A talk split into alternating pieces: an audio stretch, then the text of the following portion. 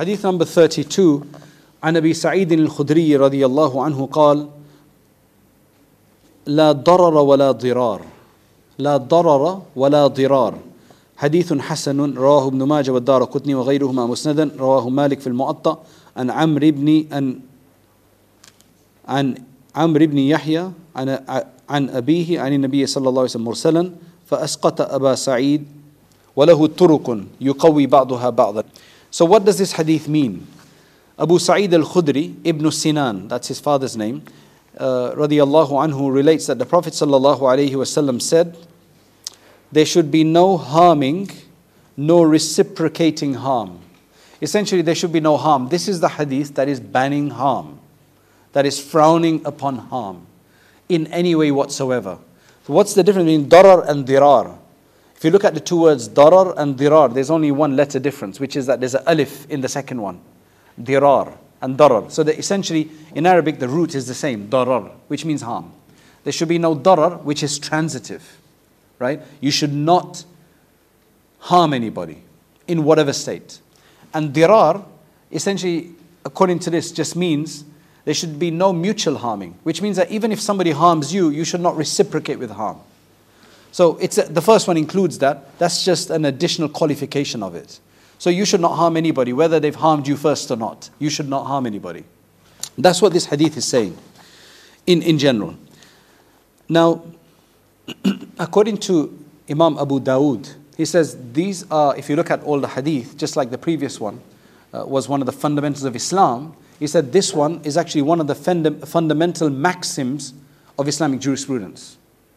In Islamic jurisprudence, we actually study this as a principle of governing rulings, right? So it's a principle which gov- governs many rulings.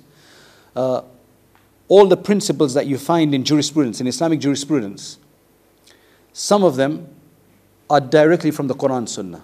And this is one of them. This is a very strong principle because it's directly related like that in the hadith. The Prophet ﷺ related it as a principle. Imam Abu Dawood says, إِنَّهُ مِنَ الْأَحَادِيثِ الَّتِي يَدُورُ الْفِقْهُ عَلَيْهَا Fiqh basically revolves around this. Jurisprudence revolves around this. This is a major principle. Uh, some scholars say that darar and dirar, they mean the same thing.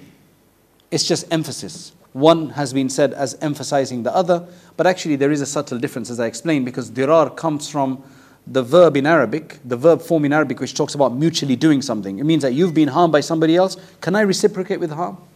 No, you can't. And the first one is just like you can't harm anybody anyway. So, a few things now. If you can't harm anybody, can then somebody jump to a conclusion from this that in Islam you have these laws of qisas, right? Of an eye for an eye and so on, as the, as the, Jew, as the Jews had as well in the, from the Torah, the Old Testament. So, uh, uh, what about that? Isn't that harming somebody? What about penalizing somebody? What about punishing somebody?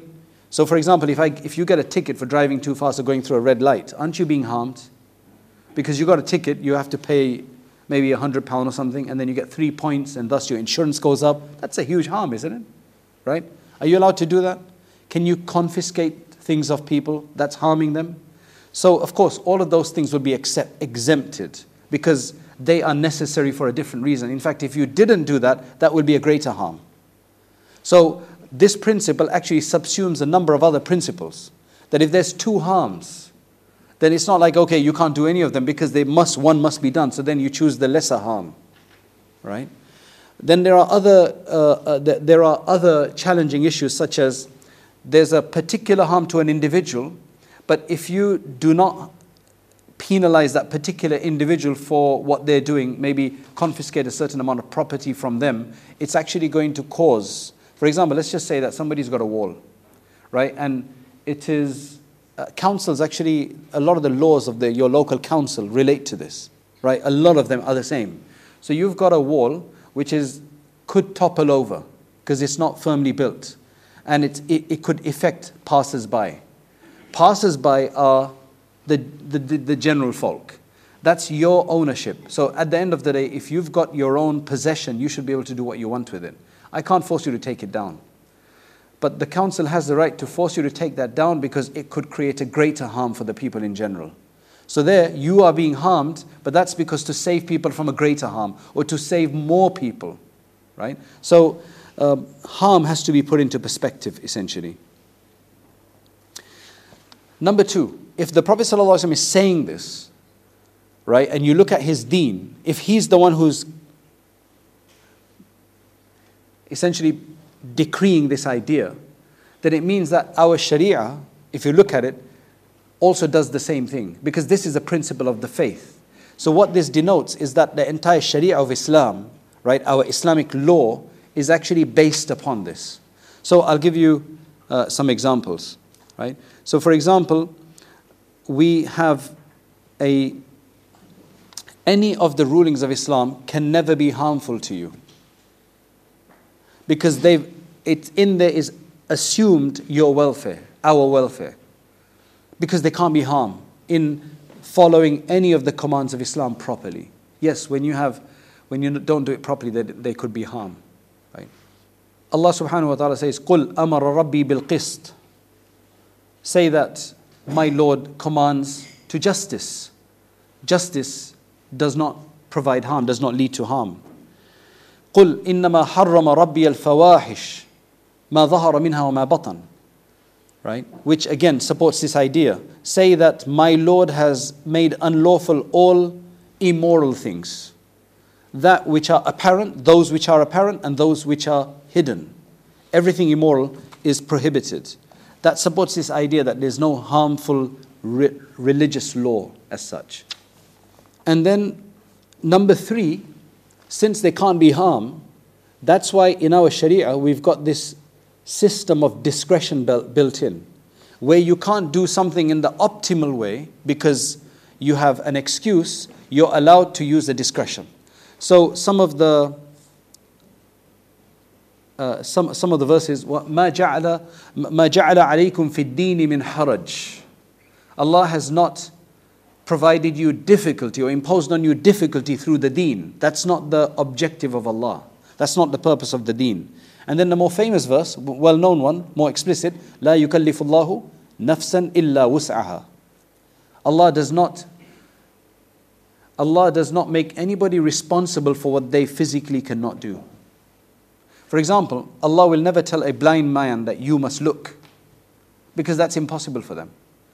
That means anything that is legislated, like five daily prayers, it's within our ability. It's within our ability. An 18 hour fast or even a 20 hour fast, even children do it. And if you haven't experienced it, you think it's difficult. So, you know, our fast is getting easier now, but for the last five, six years, they were, especially if you followed the earlier suhoor time, it was about 20 hours, right? It was about 20 hours, right, for the last few years. And if you go to Norway and so on, it's about 22 hours. My six year old kid kept a few of them at that age. Then I went to South Africa. And the scholars there were telling me that, don't you guys have a discretion? 22 hours, 20 hours, 20 hours. How did you do that? I said, like, my kid is doing it. My 10 year old kid is doing it. So when you don't experience it, you think it's too difficult. But Allah actually gives human ability. How many disabled children do you see and their parents are actually looking after them? And you look and you think, how can they provide so much care for their child? And yet, mashallah, Allah makes it easy for them to do that. So Allah will never place upon you a burden that you cannot bear as a responsibility. Right? That you will be rewarded for doing it, and if you don't, you'll be punished. So it can't be a legal responsibility, essentially. And then we have numerous examples of that. If you can't stand and pray, you sit. That's where you get, you get the concept of takhfif in Sharia from, right? Of lightening the burden, discretion. So if you can't stand and pray, you sit. If you can't use water, you make tayammum, right? The dry ablution.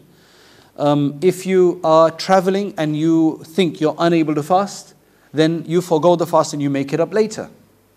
All of that comes under this narration, this principle that Allah doesn't want harm for you.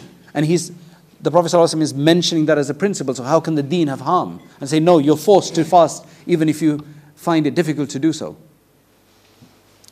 Likewise, for a person who's sick, they don't have to fast. They can fast later on in a smaller day, in a, uh, in a shorter day.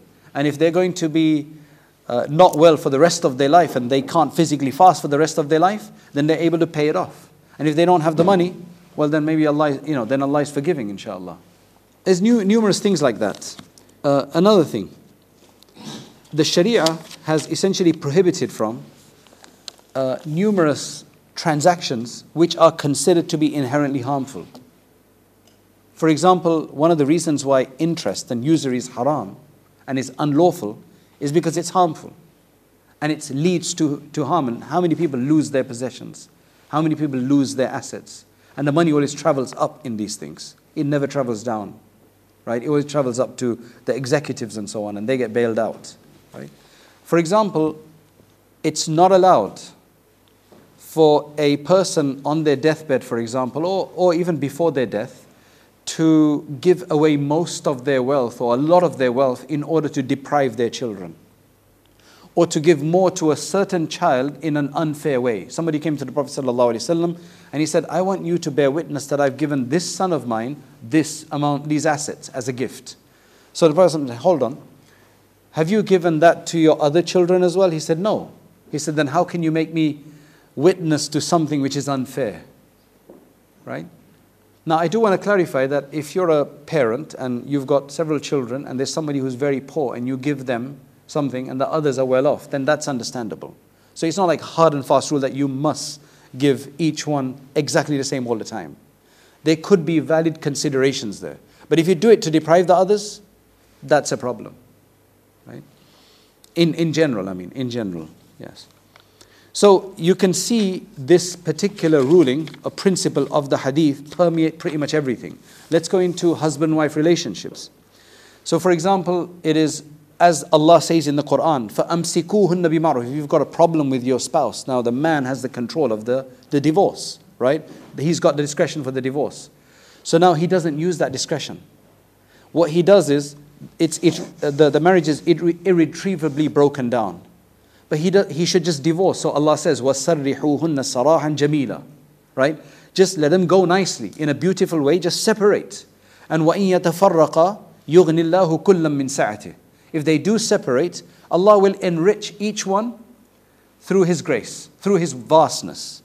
So think about that and do that. I've run into a number of cases where the husband is unwilling to divorce, even though it's irretrievably broken down.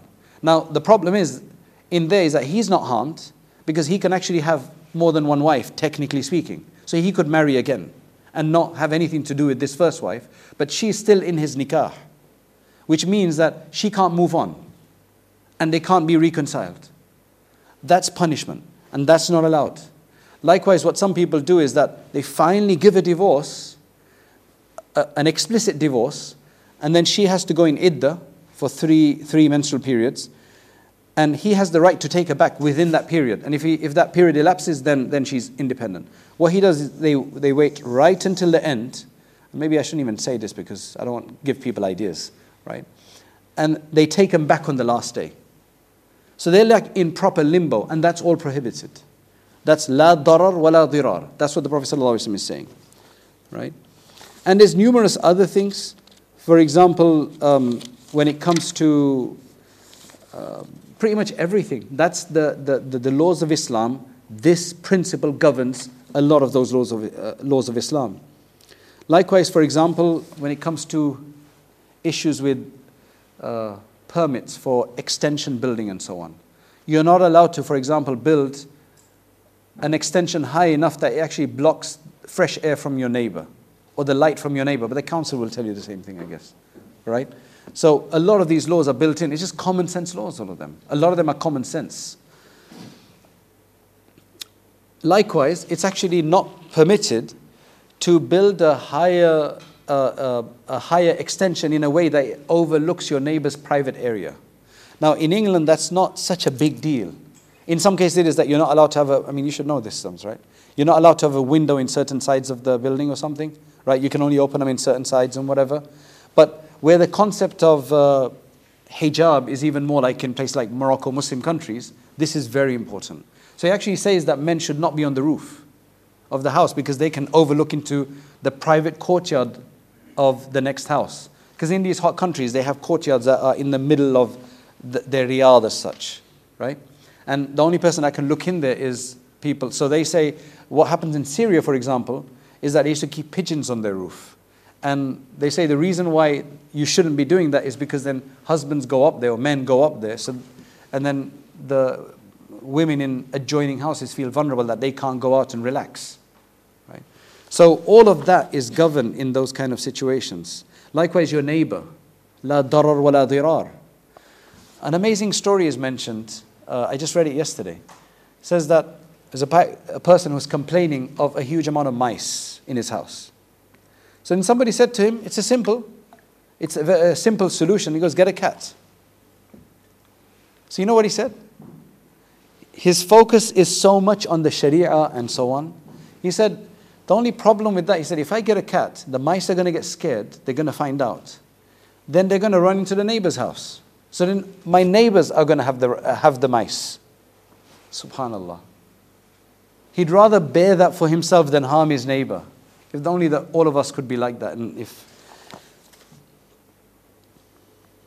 now the Sharia doesn't tell you you can't get a cat. This was his personal perspective, because at the end of the day, sometimes you do have to do things, but you try to do it in a way that you don't send everything that side, right, to next door. And in our Sharia, if you look, read our fiqh, actually it goes down to such a level. Let's just say that we both own something, or let, us take an example of a market, right, or a, a parade of shops and the majority of them, or uh, an apartment, right, uh, a group of apartments, the majority decide that they need to have security. And you're like, I don't need my security because, you know, I got my own security. Can they force you to pay for everybody's, you know, as into that common pot of security? And they said, yes, they can. If the majority agree to something there, while it's actually going to cause you harm, but this is actually for the benefit of others, for everybody else, and the majority actually have a, have a part to play here. So it gets very deep, and this is what the muftis deal with these kind of questions. so can you imagine it? A simple principle like that made up of two words, because la is just a negating term. Darar and dirar. La darar wa la dirar essentially is so helpful and it governs so many laws in Islam, social laws, right? Personal interaction laws, building laws, and numerous other laws. And that, that was in brief. May Allah subhanahu wa ta'ala protect us from harming others, and may Allah subhanahu wa ta'ala uh, protect us from being harmed by others. Fi- final thing is one of the laws that comes from this is dar'ul mafasid muqaddamun ala jalbil masalih. That's a very important one. You know when you've got this thing that okay, if I do this, I'll get a bit of benefit. I'll get some benefit. But then there, some small amount of harm will also be entailed. Are you allowed to do that? So the general default principle in that case is, is better to repel the harm than to bring the benefit. So let's just say that a masjid decides that we don't have too many youth coming in, so let's have a concert. Now, concerts are problematic, right? But it's going to attract people. Now, the churches have been doing this, but really it hasn't given them any kind of sustainability. People come for that. But then there's other places where you get better concerts, so why should they come to the church? It's actually just distilled everything. So there, the harm that's entailed because of the unlawfulness of what will be committed there, right, does not justify the ends. This is where there's a huge amount of confusion.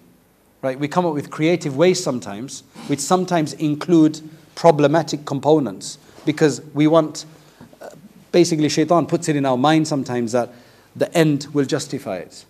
So that has to be looked at very carefully because the default regulation there is that it's actually superior or necessary to repel the harm than to, uh, that, than to invoke the benefits.